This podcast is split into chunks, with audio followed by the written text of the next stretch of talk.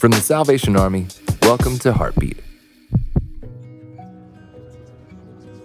How many times have you simply needed someone to listen?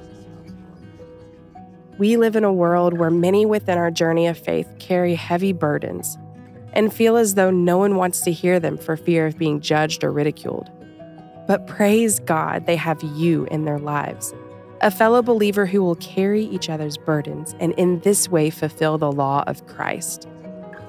Be that listening ear for someone today be present and ready to listen to your brother or sister in Christ.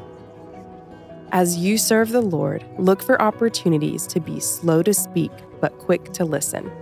As the author Krista Tippett once said, listening is about being present, not just being quiet.